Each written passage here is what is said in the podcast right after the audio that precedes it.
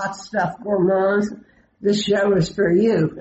You're listening to On the Menu with Ann and Peter Haig, and we're going to be talking about, among other things, uh, some great spices, starting with a conversation with Ori Zohar, uh, who is part of Burlap and Barrel. He's a partner in Burlap and Barrel, which is by far our favorite spice company right now. Um, he's going to tell us about four peppercorns. Not, not only is he going to tell us about four peppercorns, he's going to preview the fact that he's going to be back, Uri and his partner are going to be back on the program talking about other spices. Yeah, we're going to make well. this a regular feature. So, so, Since everybody's so hang in, at home and everybody likes spicing. So hang in, hang in there, make a, make a mental note or a physical note that says there's going to be something in every two or three weeks about your favorite spice and we'll put out news about which dates that's going to be on the news page. So anyway, here's Uri. I think our regular listeners by now know that um, uh, I'm playing favorites with my most favorite special spice company when I talk to somebody from Burlap and Barrel. Um, we, we- we're talking to Ori um, uh, Zohar, who's the uh, partner with Ethan, who we've talked to before. And oh, they have such a, an interesting company and such an interesting, though I would say very demanding life. Can you give us a, just a capsule, um, brief description of Burlap and Barrel, the company? Yeah, absolutely. This is Ori Zohar, and I'm so glad to be here. Thank you for having us back on your show. Um, a little bit about Burlap and Barrel. Uh, we, we just turned three years old this February, and we're a single origin spice company. So most spices change hands 15 to 20 times, take three to 10 years to get into the country. And they're kind of in the way that coffee and tea and chocolate used to be, where coffee used to just be black coffee and that's all. And now we get Guatemalan, shade grown, medium roast, and we've kind of been able to get much better stuff, but through kind of clear and transparent supply chains. We're doing a similar thing for spices.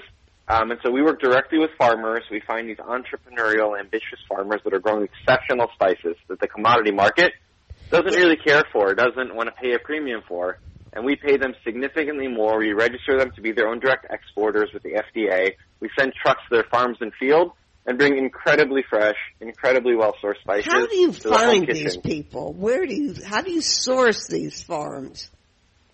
Yeah, that's a great question. It's always it's always kind of from a different source. We met with a handful of farmers in northern Vietnam that we knew through somebody who we knew was a chef in New York City, and her cousin was actually growing in one in northern Vietnam where they grow star anise.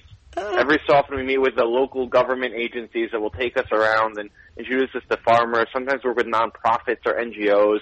It's the, the, the way that we find the farmers is always a little bit different, whether it's through friends or professional contacts or local government contacts.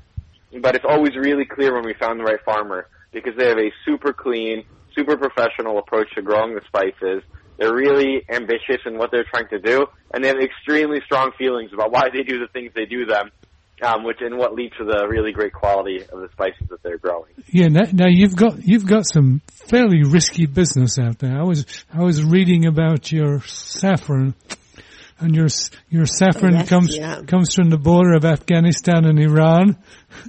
Yeah, I'm I'm getting some Ah, of that by the way. ooh. I'm, I'm going to order some of that. Good, good, soon. but but it still seems it seems a little shaky. I mean, didn't, didn't you worry a little bit when we shot that general? He's not traveling luxury at this point. Go ahead. I like this. Um, we we go to meet spice farmers wherever spices are being grown, um, and you know the, the the folks in Afghanistan. It's really interesting. It's it's a cooperative of folks that that are growing the saffron over there, and Afghanistan has really built a pretty meaningful uh, saffron industry. You know, in the past few years. Initially, Spain was the main one, and then Iran started growing and providing the majority of the saffron for the world. And we've even seen crazy numbers like how Spain grows 1,500 kilograms of saffron a year, but they export 18,000 kilograms. so there's a lot of, you know, Yeah. questions on where some of these spices are coming from. exactly. In Afghanistan, we work with a nonprofit there that works on removing mines uh, from what used to be farmland and restoring it back to being farmland. Oh, there you go. And so we're really grateful to be able to travel and to go to these places. We don't go seeking out danger or really feel like you know we're we're in danger as we're traveling. It's been just really wonderful to meet these farmers and get to know their worlds and all that. And luckily, through either local guides or connections or government representatives or whoever, we know that we're in good hands whenever we're traveling to these places. Was it was it in Spain or in Italy where we met the old man who was the head of the saffron consortium? I don't remember. One, one, one of our trips, it, wa- it was an area which had been growing saffron for a very long time, but wasn't growing very much anymore. But we met this elderly gentleman who was who was the head of the consortium which, which controlled this supply source for saffron. But it was in either Spain or Italy, and I can't remember which. Yeah, I don't remember either. But uh, Yeah, and saffron is so difficult to, to you know, it, it's difficult to grow. Every Oh, yeah. flower that opens up produces three stamens that you kind Yes, of get, yeah. and so I was I at one point wanted to grow it in my front garden, but I, just, I read about it and decided no, I don't think that's a good idea. But but but, he- Yeah. but here's a man who knows his spices because he knows how to recognize a fake saffron Yeah. thread. yeah, well, yeah, that's right. The reason yeah, I'm getting you- his is because I mean they it's variegated in color. I've never read that anywhere, Ori. Yeah, it goes from yeah. light, and that proves that it's real, right? Yeah, that's right. And there's a lot of we do this in restaurants a lot because many chefs, you know, just it's the first insight for our business that helped us realize that there was something to be built here is meeting with chefs and seeing how excited they were getting about the spices because they have access to all the best ingredients in the world. And they were getting excited with some spices that my co-founder Ethan was bringing into the country in his checked luggage and all. It's all the way at the beginning of the business before it even existed. Uh-huh. We were we we knew that there was an opportunity here to do something more.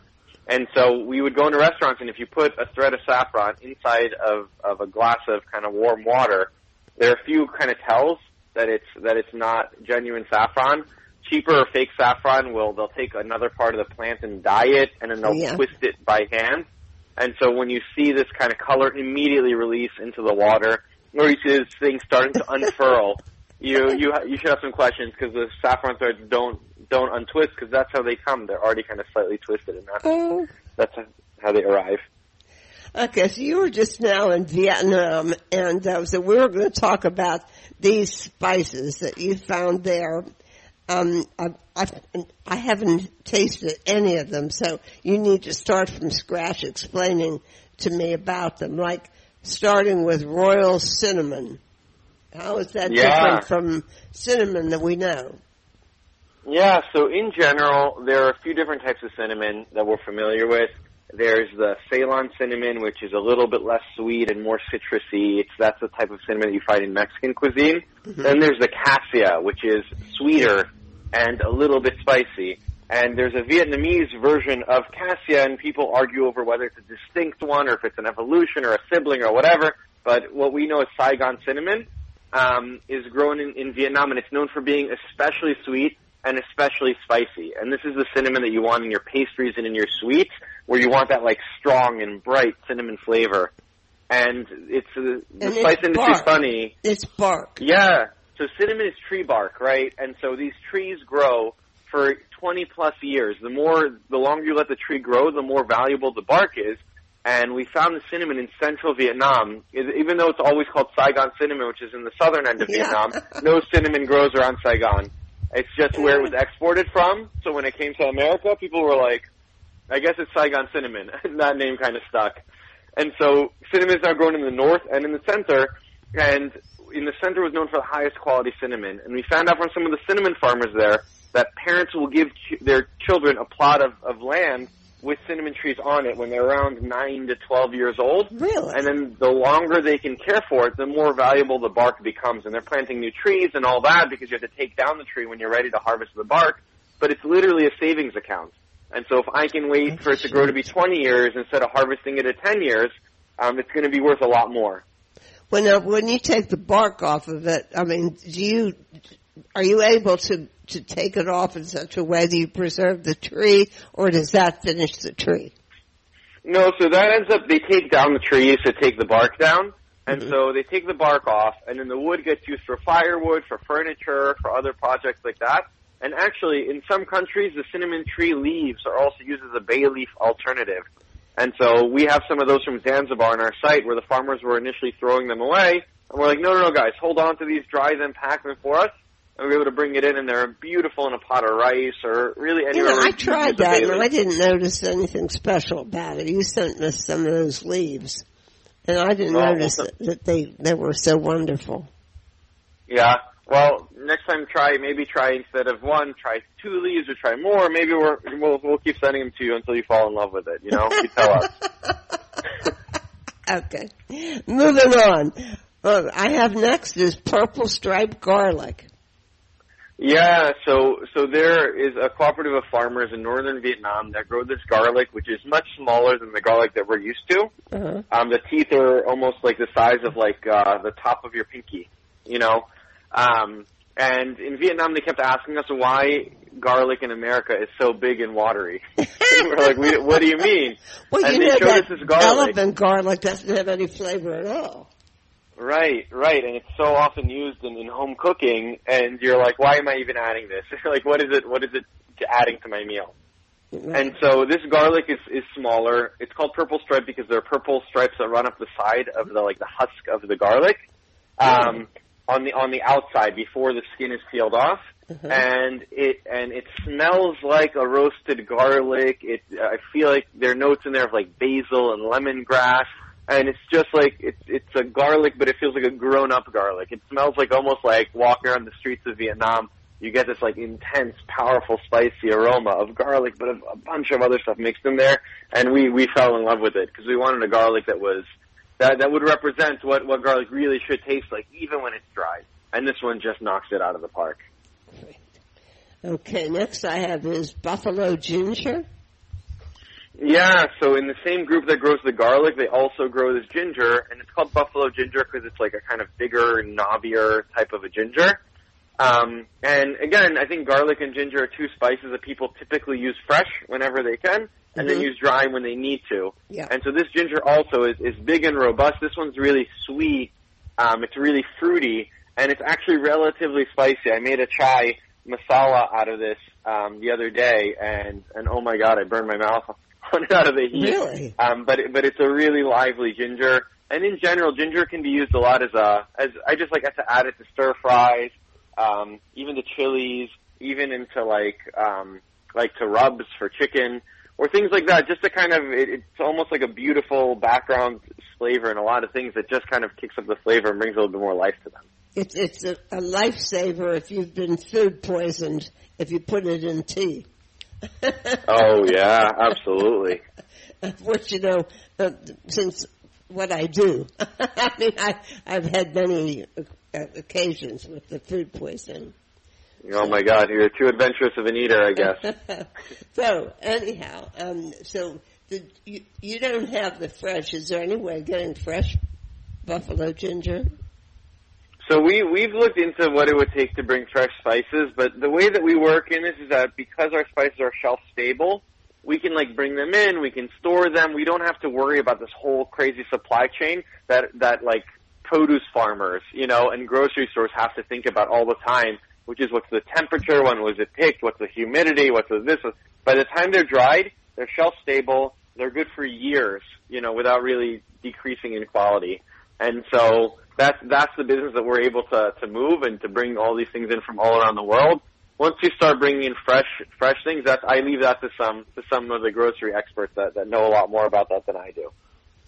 Now, I I read a piece. Um, I forget where it was. It was in some magazine, I think, probably a food magazine, um, about peppercorns, and well, it was so interesting.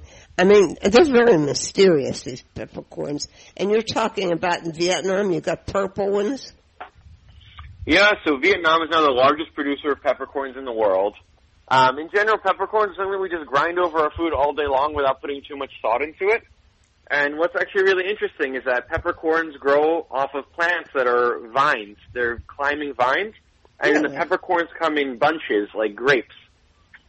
And so what's and they have other similarities to grapes too in that you know when they when they come on the vine, the outside of it, the black skin of the peppercorn is like the the like a raisin, right? And so inside there's this Oh. white white pit, and that's where all the heat comes from. On the outside, the crinkly skin is the dried fruit. And peppercorns, when they're on the vine, they start as green, which is where they're usually picked because that's when they're the hardiest and it's the quickest to pick them that way, and it's the easiest, and they're not going to spoil. But some really skilled farmers, from green they turn yellow, and then orange, and then red, and then this like dark purple, and that's when you get just a, a, a purely ripe fruit. And so these purple peppercorns that we brought in from Vietnam, we found these two farmers that that are these young guys. One is in his like mid twenties, one is in his early thirties, and they're in an area that they grow just kind of conventional, non organic peppercorns, just moving by weight. And these two became friends over going to some organic farming conventions, and they said, you know what? Let's start an organic peppercorn farm together. and while most people grow these peppercorns on like stacks of concrete blocks, these guys have planted trees, and so the peppercorn vines Ooh. climb up the trees. Um, instead of using fertilizers and all that, they, they're running chickens and and and turkeys and ducks and all that Jeez. stuff just around around the ground to kind of naturally fertilize. Um, and then when they're when they're picking them, they're waiting for them to fully ripen, which is really tricky because peppercorns ripen at different. So one vine of peppercorns can have half ripe and half unripe peppercorns, and so they're very carefully picking these peppercorns um, and then sorting them and all that. And so what the flavor ends up being is that you have this really clean, beautiful heat, but when you smell it, it smells fruity. It smells like a plum. It smells like a. It's got this like extra dimension to it, and it's it's so cool to take a peppercorn, which is something that is often kind of a throwaway spice, so we just put on stuff without thinking too much about it, and turning it into like a star flavor ingredient. Um, these, this is definitely this is definitely uh, uh, an, a really fun way to kind of kick up even simple dishes. Yeah, I mean, I thought the harvesting of it would be a major, major operation with all these different colors. Yeah, we went we went and picked peppercorns with them for half a day, and even stayed on the farm with them. Um, Did you and really? and we broke their ladder. We we were climbing up this ladder, and we said, "Hey, this is a little dinky. Are you sure this is okay?" And they're like, "Yeah, this holds four people." And what they should have said is, "This holds four Vietnamese-sized people." And the ladder buckled under our Western weight. So funny. so that was the end of the harvest for that day. Was was when when the foreigners came in and broke their ladder. Did you buy them a new ladder? we offered to go and buy to go with them and all this and that. They were just happy that, that they didn't send us to the hospital. but but we did end up buying their first kind of lot of peppercorns. We set them up to be their own exporters. We we really kind of came through on on this is our favorite thing to do with the business is find farmers that are being really thoughtful and are doing an exceptional job growing these peppercorns, but normally wouldn't have an audience kind of outside of the people coming by to buy from the commodity market and all that. And so we instead bought it from them, sent it to the seaport, loaded it on a boat, and now we have our first batch of purple peppercorns here on our site. See, no, I mean, you, your mission in all this is really way beyond just uh, acquiring spices for resale, right?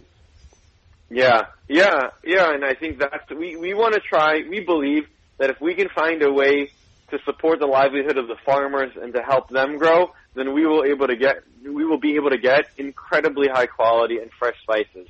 So by most of the buyers go to the farm and say, "What's the least that we can possibly pay you?" And we go to the farmer and say, "What's the thing that you think that you grow that's the best? What are you the most excited about? What would you love to keep growing?" and the farmers point us to these exceptional spices, and because we pay them directly, we kind of cut out all these intermediaries that normally kind of mix good and bad lots together. Time passes, quality goes down, and price goes up. We can just put all of that towards the farmers, and we also try to find other ways to do new new lines of revenue. So maybe they're not cleaning enough, maybe they're not sorting enough, maybe they could do an extra grinding step. Like how else can we do so that they don't instead sell this like basically just the spice by themselves? How do we make sure we can pay them the top top top price we can possibly pay them?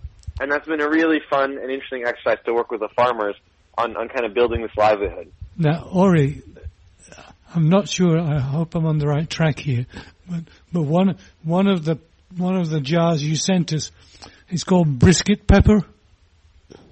Is that is that yours? No, I, I don't know. I we maybe sent you Urfa pepper or maybe silk chili. No, there's- Um, it's something that's on the it's on, it's on the jar and it says calls it brisket pepper. Yeah, brisket. And I and I I use it I use it to make burgers taste more interesting. Yeah, But yeah. maybe, so maybe it's think that maybe like it's, maybe it's not you. Maybe that's not yours. I don't know. It looks I- like it. yeah, sounds great. I'll, we'll start carrying it.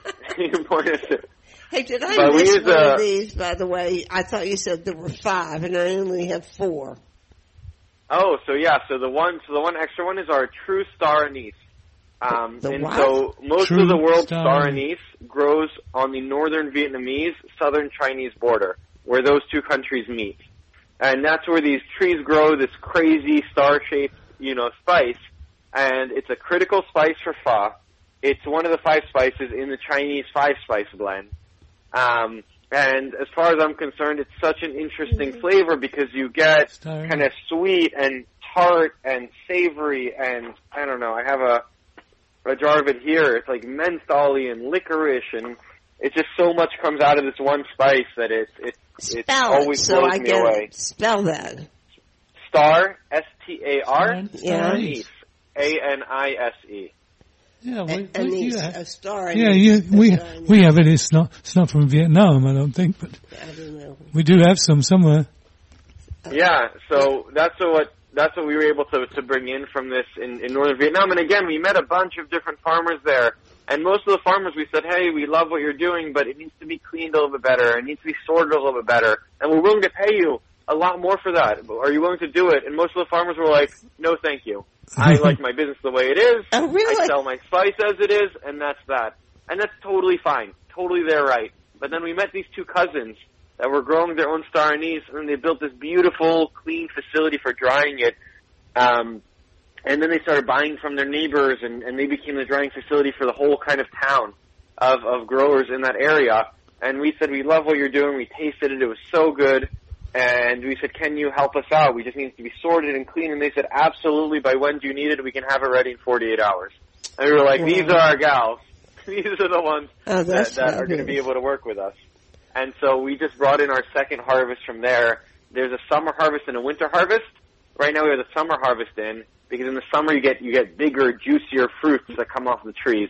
And in the winter, because it's a little bit colder, normally they dry it in the sun. Because it's colder in the winter, they smoke it first to get it like two thirds of the way towards being dry, Yeah. and then they dry it in the sun the rest of the way. So the winter one ends up being smokier and a little bit smaller fruits and a little more savory.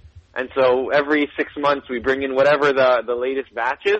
We bring it in, and it's it's really just a powerful spice that can do a lot. A little bit goes a long way. Well, I'll tell you. I mean, it, every day is an adventure in, in your business now. And you said you're off for India, so when can we talk to you about what you find there?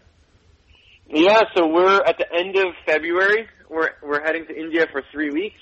Um, one is we want to set up time to meet. It's a turmeric harvest, and we have our turmeric fa- partner farmers there. Oh, So we want to go visit their farms and meet with them and see how they harvest the turmeric, which by itself is a really interesting spice because these are two single estate farms that primarily grow sugarcane. And sugarcane, where we get sugar from, of course, is is takes a lot of water. And turmeric, being a rhizome, being like a network of, Right. of roots, um, and again, I'm I, every time I say something that's not technical, I feel like people are gonna are gonna send me hate mail. Turmeric is technically a rhizome. It looks like a root. Um, but because it's like that, it holds water in the soil really well. So they started planting this turmeric in the soil in order to, to hold water in the soil and reduce their water needs and become a more efficient farm. And they did that, but they also produced this exceptionally buttery, exceptionally sweet turmeric that that that has just been really, really wonderful. So we want to meet them. We're going to visit some mango farmers that are growing amchur. We're going to visit some black cardamom farmers and also some folks growing some chilies and peppercorns and kind of see what else we come along with along the way. Wow. oh, I think it sounds so exciting. Um, yeah, well, I mean, this is going to be an ongoing part of our show, by the way, because you have an ongoing drama every every month, just about. We love it. You should come with us on a spice sourcing trip. Oh, I know. Join us for a few days in India. Oh, wow. Yeah. Um, India, maybe not. I don't know.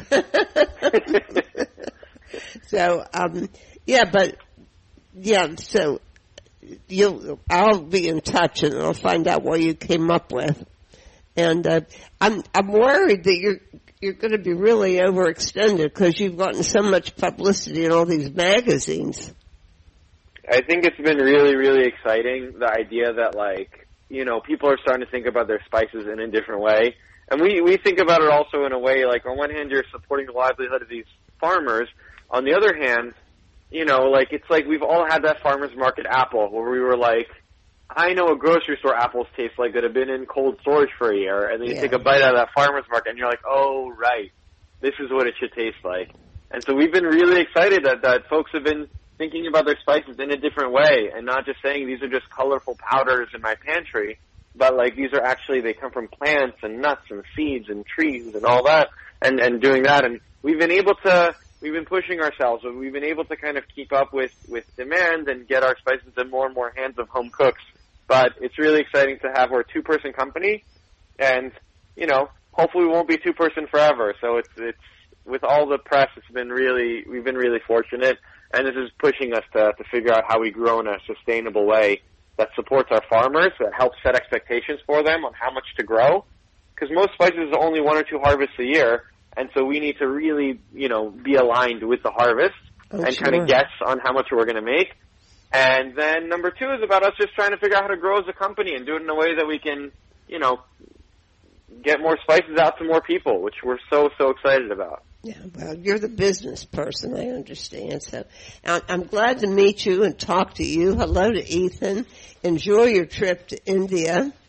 And uh, yeah, don't get too dazzled there because that's that's where you go for spices, right? Yeah, yeah, it's just a little bit of eat, pray, love, you know, for, for Burlap and Barrel.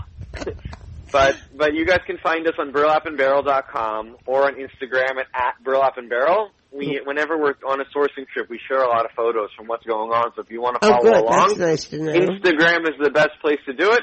And on our site, we have 45 different spices for folks to check out, and, and we'd love to hear what you think and, and get some spices over to, to your listeners. I, I appreciate that also, the, the information you just gave, and, and I was going to ask for it, but you, you explained it so that people will know exactly how to get to the, I mean, right directly, and I, I think that that's it. The Instagram's great. Um, Burlap and Barrel, um, Ori, Zohar, and Ethan, thank you both, and uh, thank you for listeners for uh, trying to upgrade your whole spice concept because that's what this is about. Thanks, Ori. Yeah. Thank you so much for having me. Yeah. Bye bye. We'll be back with more spicy information right after the break, so don't go away. Podcasting services for On the Menu Radio are provided by ASP Station. www.aspstation.net.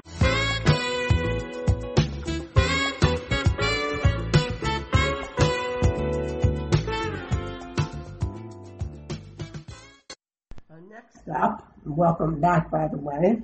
Um, we're going to be talking to Jim Pachence, who is the Serious Foodie, or a Serious Foodie, and his company's called the Serious Foodie, and he's making these wonderful hot sauces with a global perspective. So, um, it's good and, he- and he's, stuff. and he's serious about it. Hence, the, He's name, serious. hence the name of his company. Here we go. We're starting with.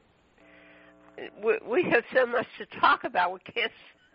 We can't hit on the interview yet. We're talking to Jim Pachence, Pachence, and his company is the Serious Foodie, and we're going to find out why it's called that, how it got started. Um, but we were asking you. You you are now in Florida, but you were originally from the, the Northeast. Um, but you That- moved That's correct. well, you moved your whole company and operation to Florida? That's right. Actually, um, we moved to Florida before we started Serious Foodie. Um, I've been a, a career entrepreneur and started several companies in um in New Jersey. Um, and then we uh, saw the errors of our ways and decided to move to Florida. now you you got this idea because you were um, serious travelers, right? That's correct. Yeah, we. Um, it turned out that my whole family is uh, our serious foodies. Uh, every time that we go on vacation or go to a new city, the first thing we do is scope out the food. Right. Um, and you know, we get together and like the first topic of conversation is always about food. Yeah. Um, and, Sounds and, familiar. Uh, yeah. It- It's Uh, funny. let I, me, I grew me, up in the. Go ahead, sir. Let me tell let me tell you a Tampa food story that Anne Sure. that Anne won't even remember. But we we we we drove into somewhere in the Tampa, Florida area late one evening, and we were looking for a place to go eat. And the biggest ad in the yellow pages was Bern's Steakhouse. And It said it was one of the best steakhouses in the country. So I called them on the phone and I said, "Is this true?" They said, well, the only way you're going to find out is if you come on over. So we did. Yeah. Yeah, yeah, See yeah. that? Yeah. This is, this is the place where the the, wi- the wine list is like War and Peace in paperback. yeah, yeah. Well, or the Manhattan phone book is more like it. yeah. I mean, it's it's an it's an awesome place. It's still there. Still going it's strong? owned by this. Yeah, owned by the same family. It's very inspirational too. I mean, those folks do a lot for the community. Uh. So we're uh, we we like them a lot. Well, that's great. Um, now, so you were trotting all over the globe, and and you got this inspiration um, to actually bring some of that cultural. Um, As you know, uh, the country of New Zealand's a very small and integrated place, so it seems like everybody knows everybody. So Right. we we got we got to chat with Peter. In fact, he introduced us to a few more folks, some of his purveyors, and talked a little bit about you know the influences of the food culture in New Zealand, which was fascinating. And this is before Serious Foodie even became something. Uh, we had uh, we had been down there almost over ten years ago now for the first time, and uh, yeah, You so did- so we enjoyed didn't happen- and his food. You didn't happen to meet a bartender called Molly Smith, did you? No, I can't. No, I don't. I don't remember if if I did. Molly. Molly, Molly Smith, it just happens she's our great nephew. I mean, our great Ah. niece. And for, for some reason, she's tending bar in New Zealand, and we don't really know why that was her choice of career, but she's still there and she loves it, just like just like you do. Oh. Oh yeah, yeah, yeah. I think there was a a little bit of pull for us too. It's hard to actually go back to the states. well, now why don't you? Um, you told us how you got into this business, and uh, I mean, how did you catch up? You never were in the food business before, were you? That's correct. I actually come out of the biotech industry. Um, I, I have been an entrepreneur now for over 30 years, starting companies, uh, um, primarily in New Jersey, um, and and saw, um, you know, we were we were very fortunate. We saw the growth of biotech in the uh, you know Northeast corridor, but um, as I was getting older, I, I, I just had this passion of wanting to get involved with something that was a, a little bit more community oriented, something that went to the heart and soul of other people's passion and, and what greater thing than food. I mean, food is, food is our common language. I mean, you can not know the language of some culture and actually, you know, get along with people if you know how to uh, connect through food. So Yeah. that was that was a driving factor for us to start Serious Foodie is family, travel, and community. That's great. So, so have you been have you been in Peru? I mean, have have Yes. you been in have, have Yeah. you been in where where are the other places where your sources are home? You must have been in Mexico. That's easy, right? Yeah, that's easy. Um, Turkey, Italy. Lima amazing, huh? Peru. Oh, I tell you, I, I, Peru's one of those amazing places that um, you know created fusion food before it was even a thing. exactly. Yeah. Um, and and we adored the people. We adore the food culture, learning about the ingredients. Boy, talking about crazy Oh, yeah. ingredients. I mean, 4,000 varieties of potatoes. I mean, you know, this woman wrote this book about um was it a woman or a man we interviewed um uh, could trace the, the development of the world through the potato. Oh, right, right, Yeah. right, right. it's a history book, kind of, sort of. But um, yeah, no, uh, we went to the potato museum in in um, Asada Lima. That was amazing. So, Hmm. no, yeah, we missed we missed that one. yeah, well, they're you know, I mean, there are just so you many have to be things really, going you have to be really there. dedicated to expanding your knowledge base to to spend half a day talking about potatoes at a potato museum. But, but, but, but some but some of the who is your friend, Lovey, the the Japanese guy, oh yeah, that was God, I can't remember now. Miko, Miko I think wasn't it Miko? Nico, Nico, and yeah. and he had he had a one he had a wonderful restaurant. But funnily enough, how, how he got into the restaurant business is he told his father he wanted to be a chef. His father, being Japanese, said, "Only if you go to Japan. If you go to Japan for however long, when you come back, I'll support you." And he and he's and his He restaurant owns is now about five restaurants now. Yeah, yeah his his main restaurant is one of the world's top fifty. yeah. Hmm.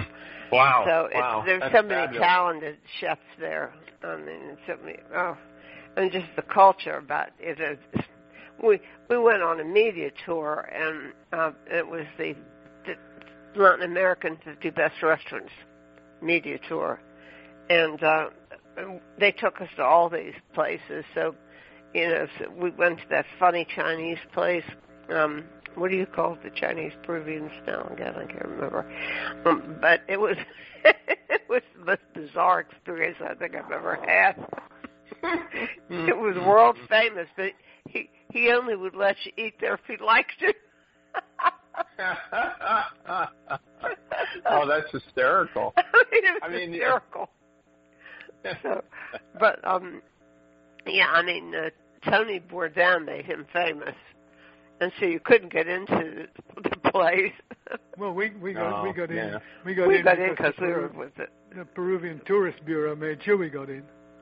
Yeah, Uh, uh, pro we- Chile. yeah. We went to a food show that was all along the beach. Oh, this was The- the wonderful. Lima What's Beach it is called? like- I, I don't remember now what it's called, but it, it, Mistura.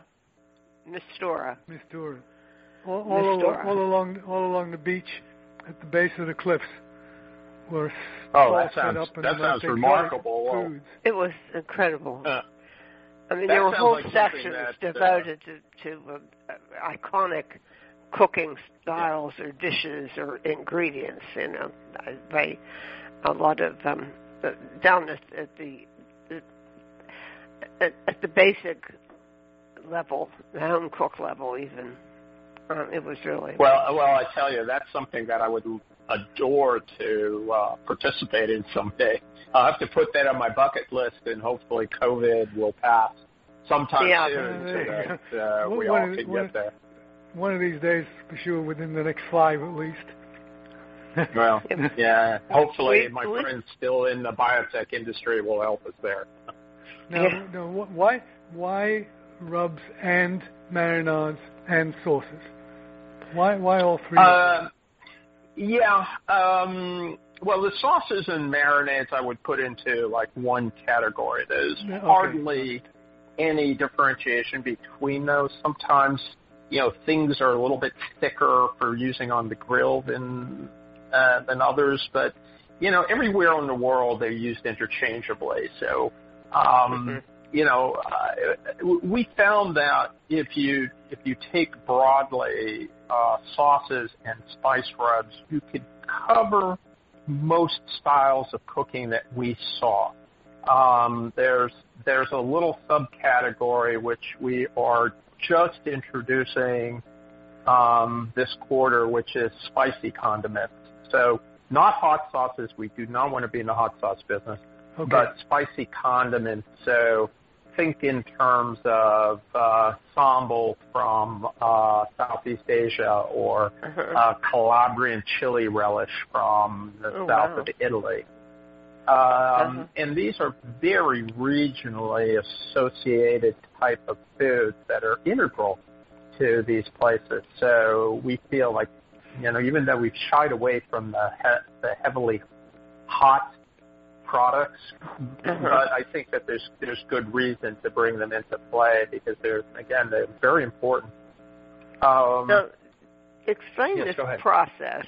I mean, like, so you you you pick a, a region because it's been particularly interesting as a as with its food and flavor, and you have all these chefs working for you. Um, So, what what is the process? Do you say, um, I I want the, the sauce from um, where Mexico. Tulum, say we want a sauce from uh, Yucatan, and and then do they kind of research what it, or standout flavors from that re- and how does it develop? Uh, so our process is actually a little bit backwards. So we will first get curious about the region itself. Um, so uh, I'm trying to pick. Okay, so southern Italy. Um, so you you look at southern Italy because my my heritage is Italian American, and and I was always curious about the food from different Italian regions. So we did a little further deep dive into um, what actually goes on in southern Italy, where these flavors came from, why certain parts eat like super hot food and others are much more subtle. This is all within like southern Italy. And so it really has a lot to do with uh, with two things: the movement on the spice trail and where ships, you know, came to dock.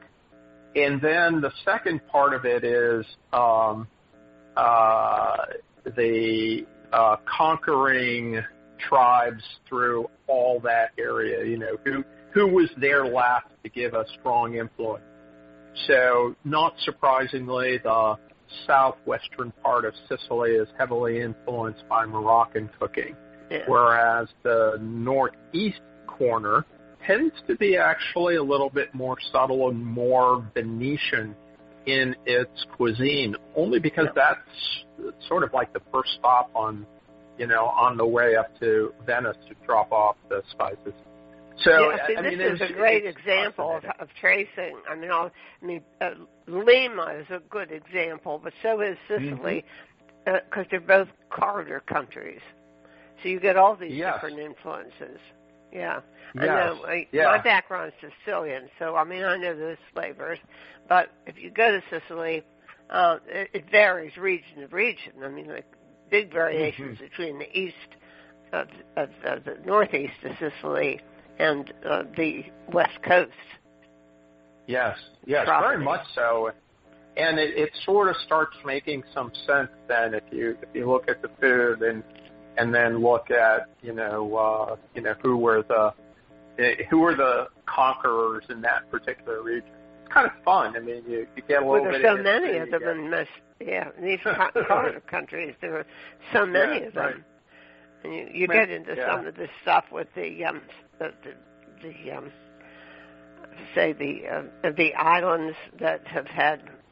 I mean, they could be next door to each other, but uh, have different cultures um, and, Mm-hmm. control from you know, one time to the next. Sweetheart, Yeah, in different why- languages too. Why don't, why, why don't we talk about the two that we that we used and then finish up with the pomegranate one, which we haven't tried yet. Oh, we haven't done the No, pomegranate The first, the first one we tried was the Peruvian, Yeah, Hmm. you Yes. put that I- on so- salmon.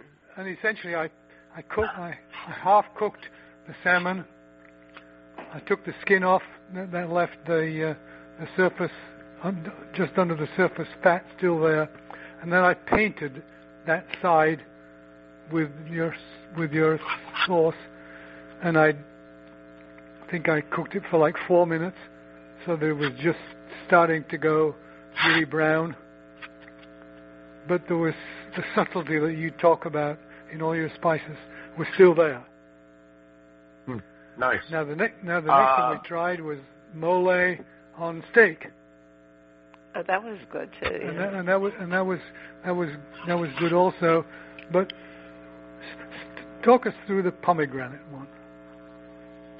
Okay, so let's do the pomegranate first. Now, the pomegranate is a um, a direct outgrowth of our interest in Turkey, and we call it Mediterranean pomegranate because we were we felt that calling it a Turkish pomegranate sauce may either put people off or they wouldn't understand much about where it's uh, it's coming from.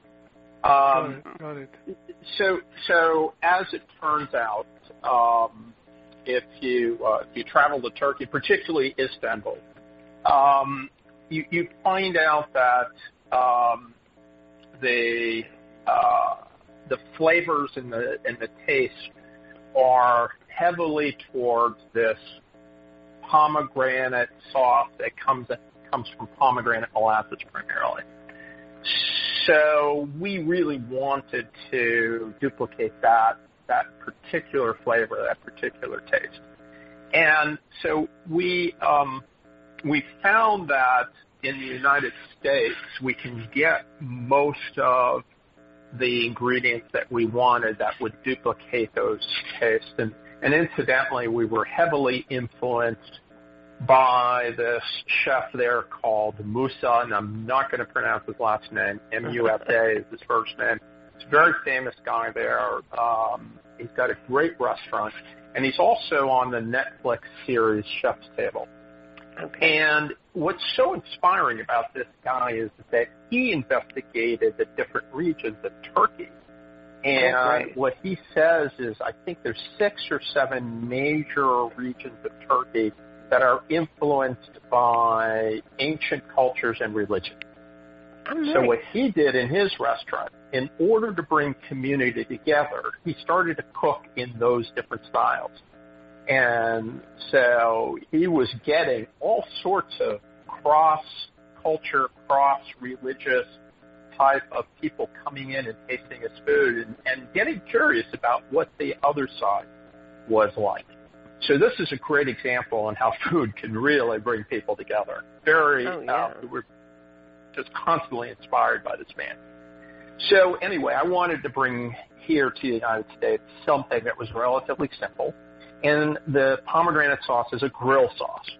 So you can use it like any grill sauce that you can pull off the shelf anywhere, except it's got this underlying great set of flavors from the pomegranate and something called the Urfa pepper, U-R-F-A. And um, that's a regional specialty pepper. Um, it's deep, dark red, uh, dried, then ground up into a powder.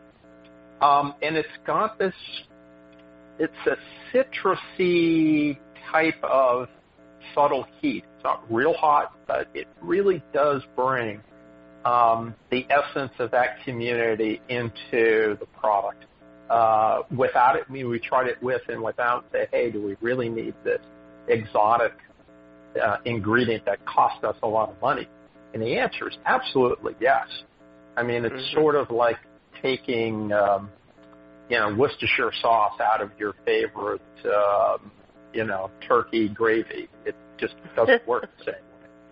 Yeah, so it's we find these ingredients in different places, and they're almost become the essence of what that region is about. That's one of them, the Urfa pepper.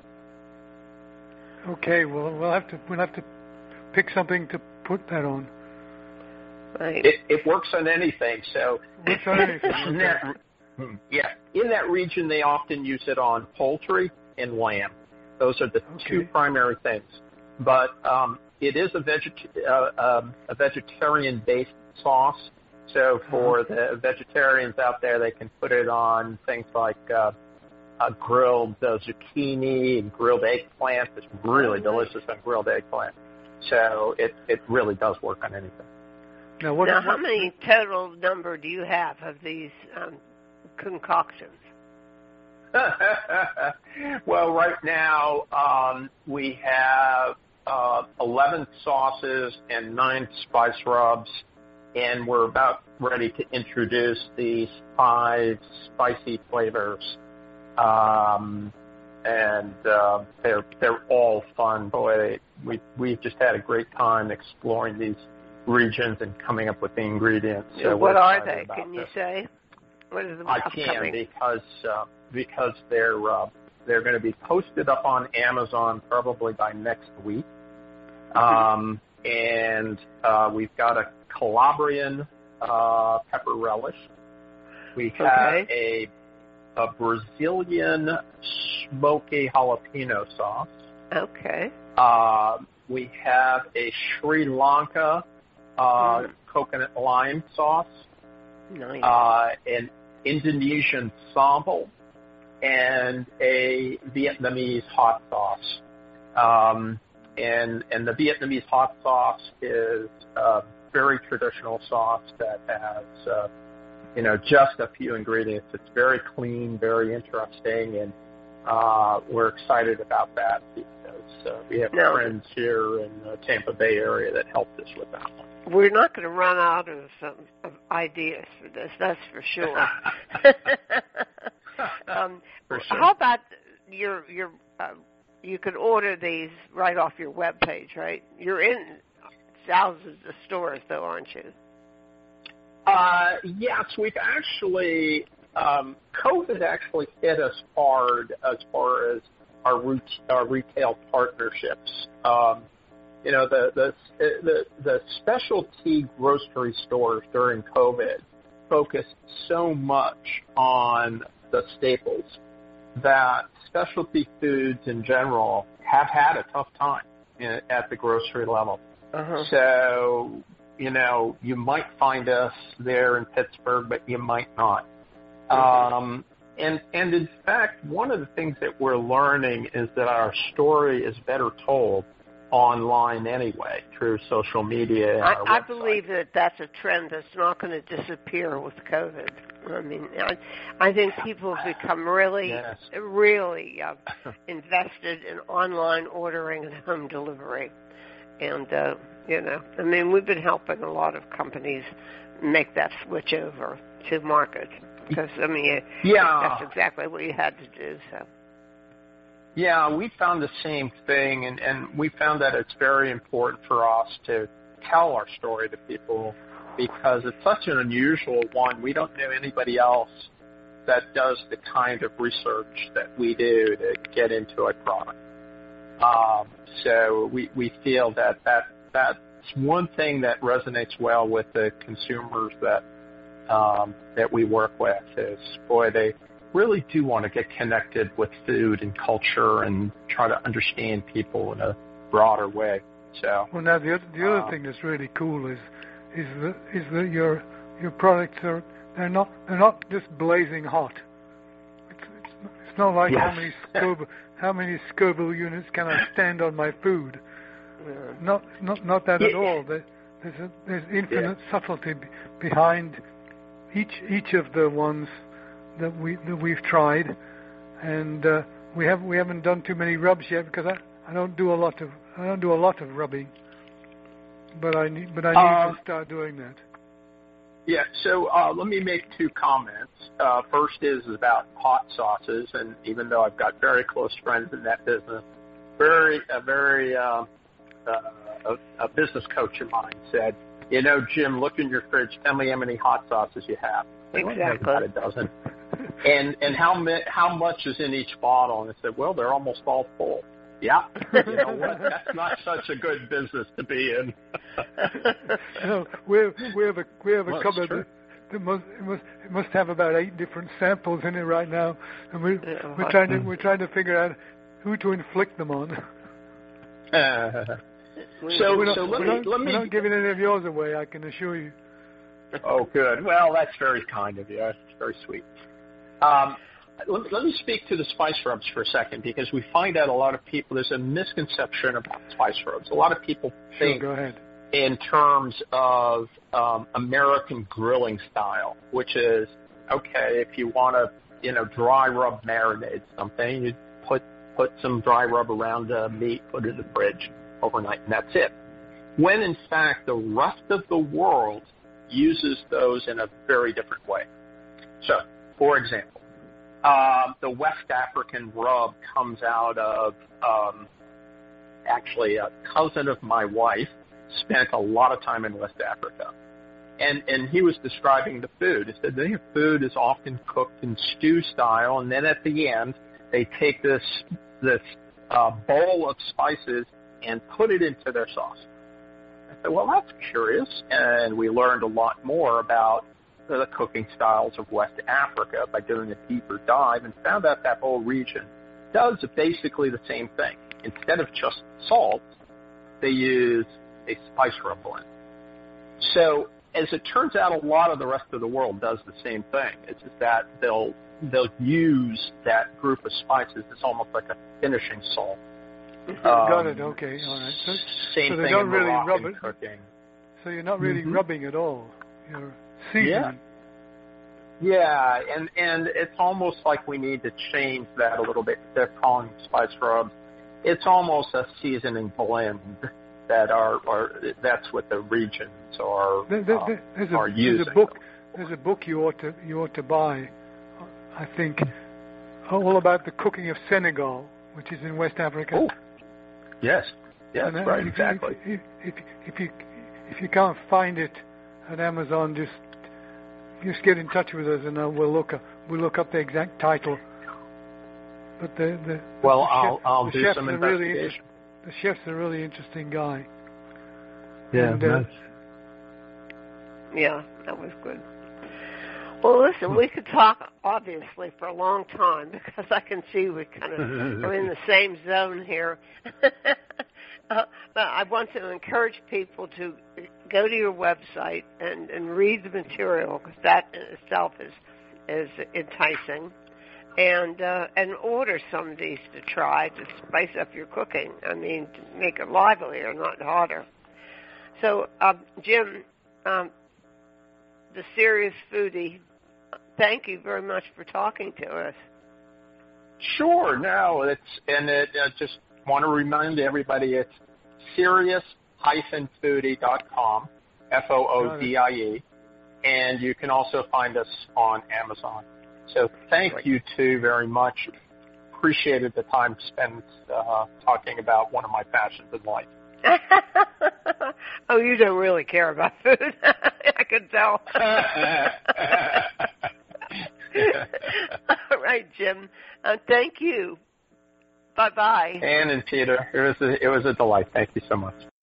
Finally, we're going to be talking to Brandon Clark of Clark and Hopkins, um, who also does artisanal pepper sauces and Bloody Mary mixes uh, with a global emphasis. But um, their concept is packaging the unique flavor profiles of each region in a, a jar of these sauces. Um, talked with listeners. We talked to Brandon Clark.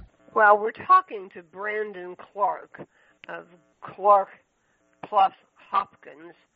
Uh, congratulations, Brandon, on your Gold Sofi Award. Um, Yeah, you're- thank you so much. We're super. I mean, that's excited out of like what is it, eighteen hundred applicants or something for this Sofi Award? Yeah, there were. Yeah, there were quite a few. Um, yeah, so we're super excited about that. And then um, last year we won the Sofi for Best New Hot Sauce for 2019 with our Assam, which is uh, sauce Right. from Northeast India. Right, right, right. Well, you've And got then Northeast India.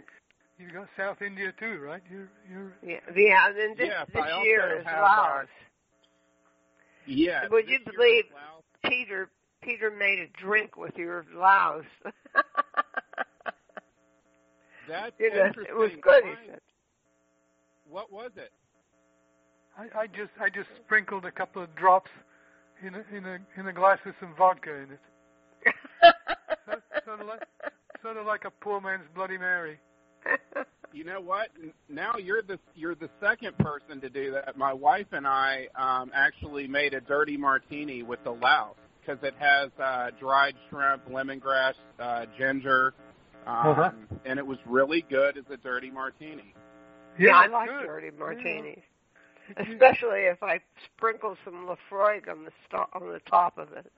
I, I, would- I would I would call it more like a dirty like a dirty Bloody Mary. yeah. Well, let- We let's have go back to the too. beginning of of Yeah. uh, Clark and Hopkins. Now, you were a chef, uh, but Yeah. you also were big on traveling, right? Yes, absolutely. So I haven't been to all of the locations, but I have been to several. Um, we did a trip to uh, Tulum, um, and we named that sauce Quintana Roo. And um, a few months later, I went to Oaxaca City, uh, which is basically the gastro historical hub of Mexico, and it was fabulous. Yes, I don't.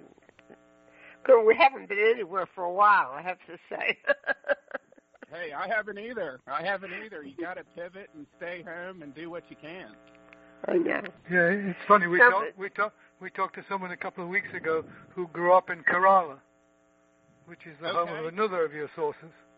Yeah. Gotcha. Okay. Yeah. So the story of um, Kerala is so um, I used to bring hot sauces to the tennis courts, uh, ran, you know, things that I would make at home. And one of my friends, Brajesh, is from Kerala, and I said, you know, what is your hot sauce like? You know, that's one of the spiciest regions of India. And he said, we don't have one. So I Oh. went home and studied his cuisine, put it in a bottle, and brought it to him to the courts. And he said, this tastes like home. Oh. So my. then I started looking to other countries and regions around the world. So Ethiopia, inherently spicy region, um, does not have a hot sauce. So I emulated their cuisine in a bottle, and it just kind of took off from there. And uh, we found out later um, that we're the only company in the wor- hot sauce company in the world that's actually doing this. Um, yeah, you say some- that. You're the only one that explores the global uh, flavors and put and embodies the, the hot. you- Right. You, do artisan pepper sauces and Bloody Mary mixes, and uh, Correct. but it's the it's the global aspect that's so interesting about it. Yeah, I mean, you're hitting you. two of the biggest trends.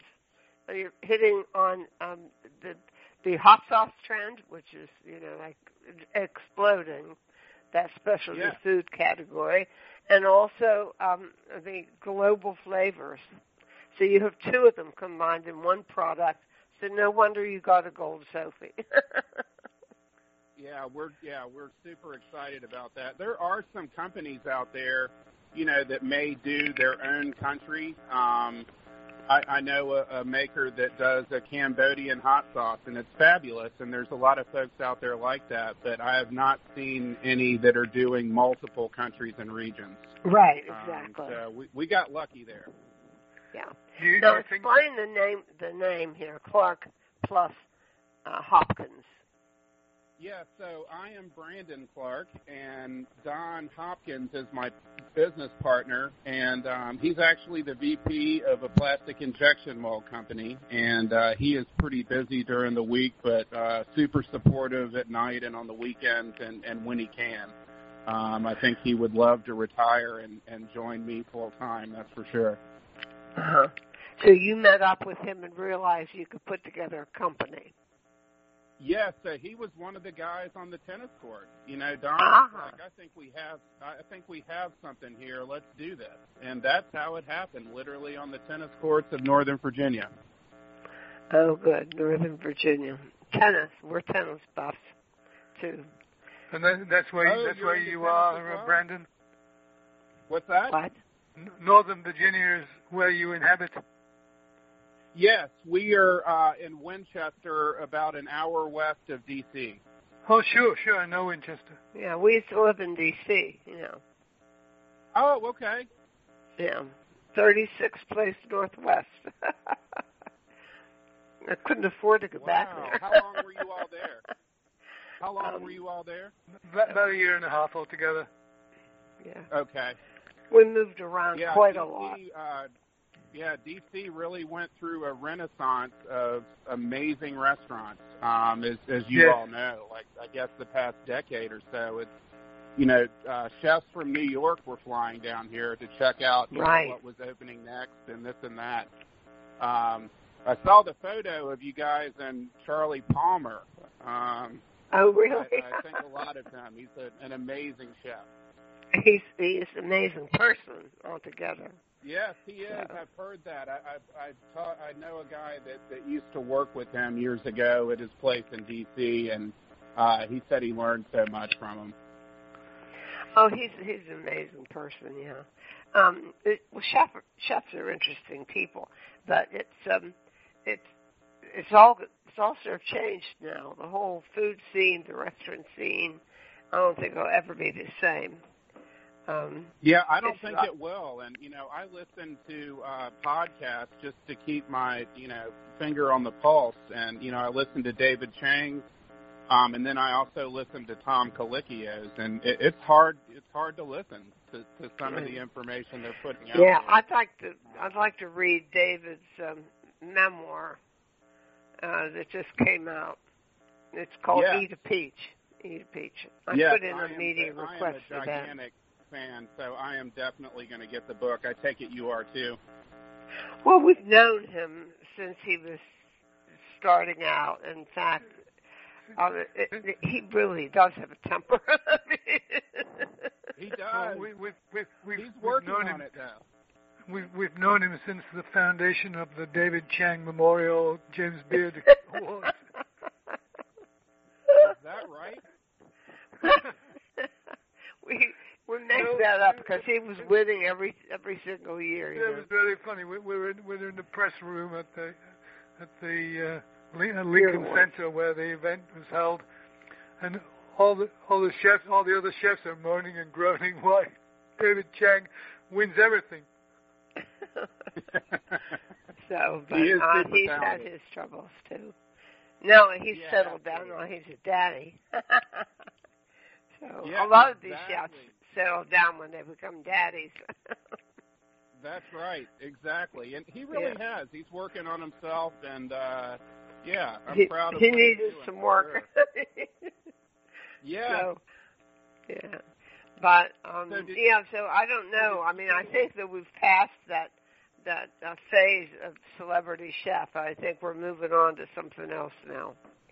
Um and after the celebrity chef, it was the celebrity farmers. And I think we've moved on from that too, and we're dealing with issues, and that's what I think we're we're about right now.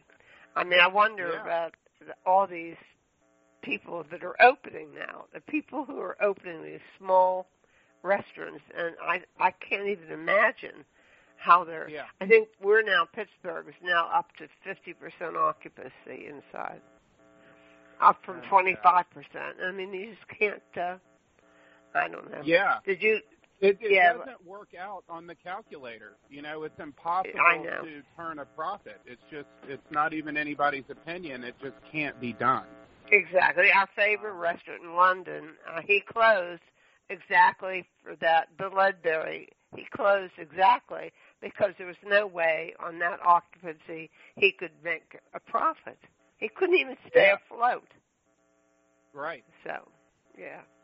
Yeah, And and, they course- just put out something that a lot of these folks, uh, it's something like 50% of the folks or something like that that are getting COVID um, were, you know, they traced them back to a restaurant. So folks Oh are yeah, getting it from going to restaurant and bar. Yeah. Yeah, and I course, think now they're they're chasing going- trace them back to Yeah, yeah. schools, which is the other stupid thing. Anyhow, back Right. to Clark plus Hopkins. Um, Yeah. So uh, tell us now, um, you, your all of your sauces are on the spicy side, right? Well, actually, um, you know, as the hot sauce world goes, um, our sauces are considered mild. Um, See, I do think so, too. do- yeah, I do not do daredevil sauces or anything like that. Yeah. Um, okay. Well, we that's what we think too. Yeah, we- we so use-. Uh, We use your um, uh, Laotian, the Laos sauce on salmon, and and it, it's wonderful. We're having it tonight again. No, no, Nice. was- that was you the, use it the was the Peruvian. that, or one. did you just do it by itself? I meant the Peruvian sauce. What the did Peruvian. I say? the- the- No, I the meant Laotian. Peruvian. Peruvian. We love Peruvian food. We've been to to uh, Yeah. Peru. We talked about we talked about the Laotian one already in in in a Right. for I, I meant Mary. it was it was a slip on my tongue. I meant Oh, that it sure, was the sure. Peruvian uh, sauce that we use on salmon, and so um, it, it's not. Well, Peruvian is not the most spicy of the spicy cuisines. Uh, they have the ají chili, but it's not overpowering. It's not uh, No, hash really or anything like that. And so, and and um, of course, the Peruvian food has so many different components, but it's very good. So, but you have a lot of actual flavors in in your um, product, not just heat. Well, thank you, and and that's my aim. Um, Assam is my spiciest one, and Assam is northeast India, which is home of the bhut jolokia pepper or the ghost pepper. So we Yeah. both Okay, have all right. ghost in there, but it is, in my opinion, I mean, if folks like reasonably spicy food, it is still not overbearingly hot. Um, and you know the great part about these sauces is, and you know, a, a Whole Foods buyer said this to me is you you all are almost in your own category. Um, you're more of a culinary sauce than just a topical hot sauce. That's and, true. Um, and, it's actually how I designed them. So I have a lot of um, turnkey recipes that are on my website and then also on Instagram. But just a quick example of a recipe is just taking a can of coconut milk, reducing it a couple of minutes, and adding, you know, a tablespoon or to taste of Assam or Kerala, and you have an exotic curry in less than five minutes. And you don't have to be a chef to have something wonderful like that. And in many cases, you're not even getting a knife out um, with many of our recipes. So all of the recipes are one, two, three, maybe four ingredients out of your pantry and our sauce, and you can make some some pretty exotic and tasty things with them. That's pretty logical for a chef to come up with a product like that, right? Yeah, it, it really. You know, I just wanted to do something that was fun, um, and and they really are a lot of fun in the kitchen. Even if you know you're a rookie cook, um, you know you can just go to our website, uh, you know, see the couple of ingredients, and and know that you can do that at home. Um. So uh, you know, especially lately, you know, our, our folks are not going to restaurants, and and you're able to make something super fast without you know, calling for, you know, delivery or what have you. Now it's it's funny, Brandon. If you if you think about it, we've been using Worcestershire sauce and Tabasco sauce for for decades, centuries That's in the right. case of Worcestershire, centuries in the case of Worcestershire sauce. And and asked me the other day when who invented Worcestershire sauce, and the answer was Dr. Lee and Dr. Perry, two hundred years ago. Pretty catchy name. Yeah. Well, it's it's um, um, uh, do you think people's palates are totally changing to this? I mean, I've never seen anything like this surge in hot sauces. Yeah, I mean, and you know, the renaissance of hot sauce, I think we showed up like right at the cusp of, of when it was beginning, which was about three years ago, which is when we started. Um, and now it's really become a thing. And, and, and obviously, you all know, you're foodies. Uh, there was very few of us out there trying other cuisines across the world. I always have. My parents have introduced me to that. I'm really fortunate like that but I also, um, you know, grew up with a lot of kids that would just eat continental American food, and Oh, and yeah. that was about it. So lately, uh, you know, with the exposure, maybe the internet has something to do with that. I'm not sure, or you know, the Food Network might have a play in you know this gradually over the past couple of decades. But it's really exciting, you know, to see pho shops and and you know other restaurants going into towns where they otherwise wouldn't. Um, Mhm. but but yeah, I think uh, the, you know people are definitely trying uh, and getting curious about other cuisines more, even at younger ages. So I, I, I really love that. Do you have any, do you have any in the pipeline that you're particularly excited about? Well, when I first started, um, I made 23 sauces over a three-day weekend. Oh my goodness. Yes, I, I just, you know, I was, you know, I'm such a food geek, and you know, after studying Kerala, and then, you know, I just started, you know, studying Ethiopia. I would write down the ingredients that I would use. I didn't use measurements, and I basically made a gallon of 23 different countries and regions over the weekend. Um, so obviously, as a rookie, it's very expensive to um, you know, to have a lot of SKUs and inventory. And so we actually have 10 SKUs, which is a lot for three years. So we just have to be careful, you know, to grow at, at the right rate. But, you know, I have, I, I can tell you about some. I have New Orleans. So I, I used to live on the Gulf Coast and spent a lot of time in New Orleans. So that one was pretty important to me. Yeah, um, what did you go for? I mean, there's so many cuisines in New Orleans. We love New Orleans. We. Oh my yeah. gosh, I could go on and on about New Orleans and my favorite yeah, places too. there that I pray for. Um, Commander's being one of them. Um, uh-huh. Right, right. But yeah, so yeah, so I did do in, in Galatoire's and Arnaud's and on and on.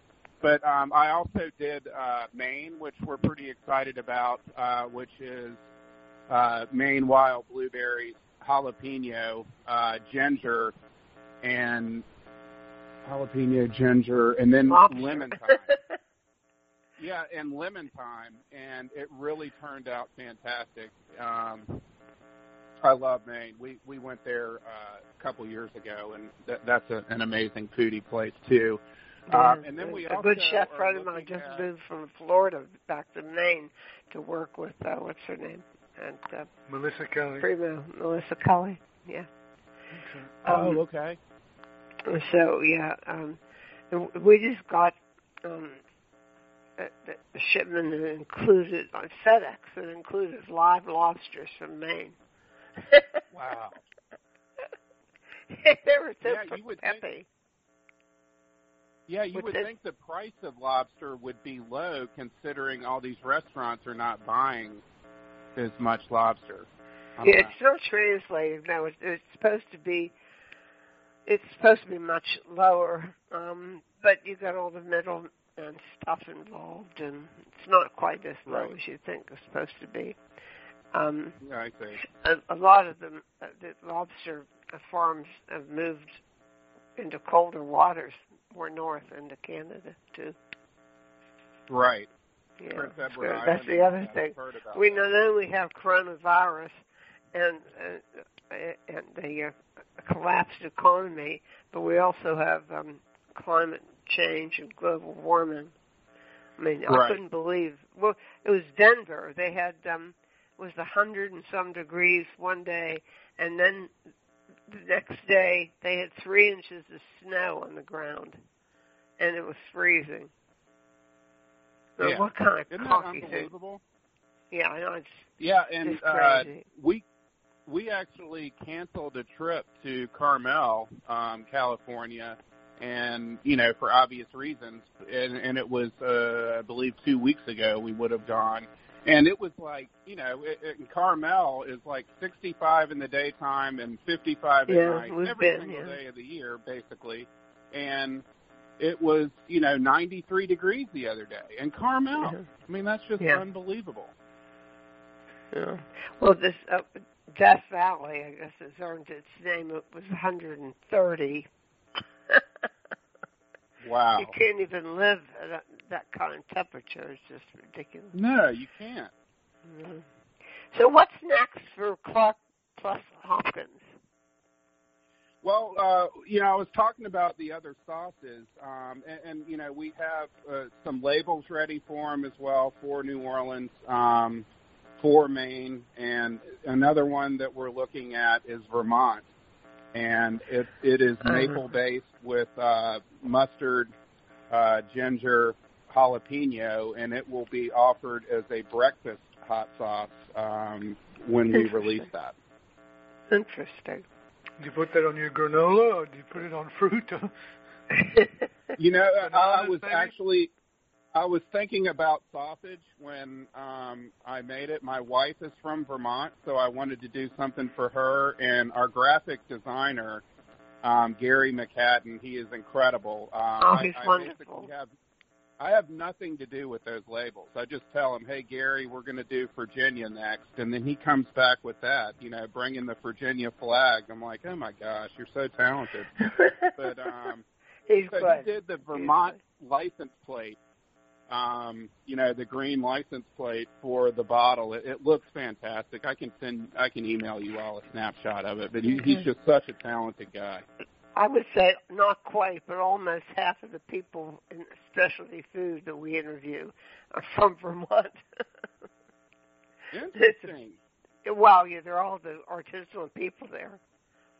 It, there Yeah. really are. And you know, one thing about them overall, as you all know, is they really don't like things too spicy. Um, so this sauce actually is not that spicy, but it does have a little kick to it. But I think uh, some Vermont folks would be open to it. Well, I'll tell you, it's great, Brandon, talking to you too. I knew I was going to like you because I like your products so much, and uh, I hope continued success with your product development because you seem to have a great handle on that. Your mind and your imagination is going ten miles a second. so, and if they ever you. get they ever get the uh, fancy food show back, maybe they'll have um, uh, regular. They, the poor, some of the poor people, you know, uh, not only is it a hassle to have to send those product samples, but you know, Yeah. with all the spoilers and stuff, and they had to do it twice, you know, because they they they sent all the original stuff before they canceled the show and the judging. so Right. the people had to turn around and send it again to New Jersey. So for the judging, but so Anyway, who knows? We're not going to have the Beard Awards till nineteen. I mean, till um, 2023, I think. Uh, wow. I yeah, I mean, it's- it- that's canceled. They had um, and it's a big scandal. Uh, Look up Pete Wells's columns in the New York Times I will. to get a gist of what's happened. I mean, they they oh, just it's all kinds of. In, in the Wow. meantime, So, do you all go to the fancy food show? Oh, it did then not, not, after a not, while? not, not every not every year, but frequently. Yeah, Okay. it's, yeah. So just it's a real you know, workout.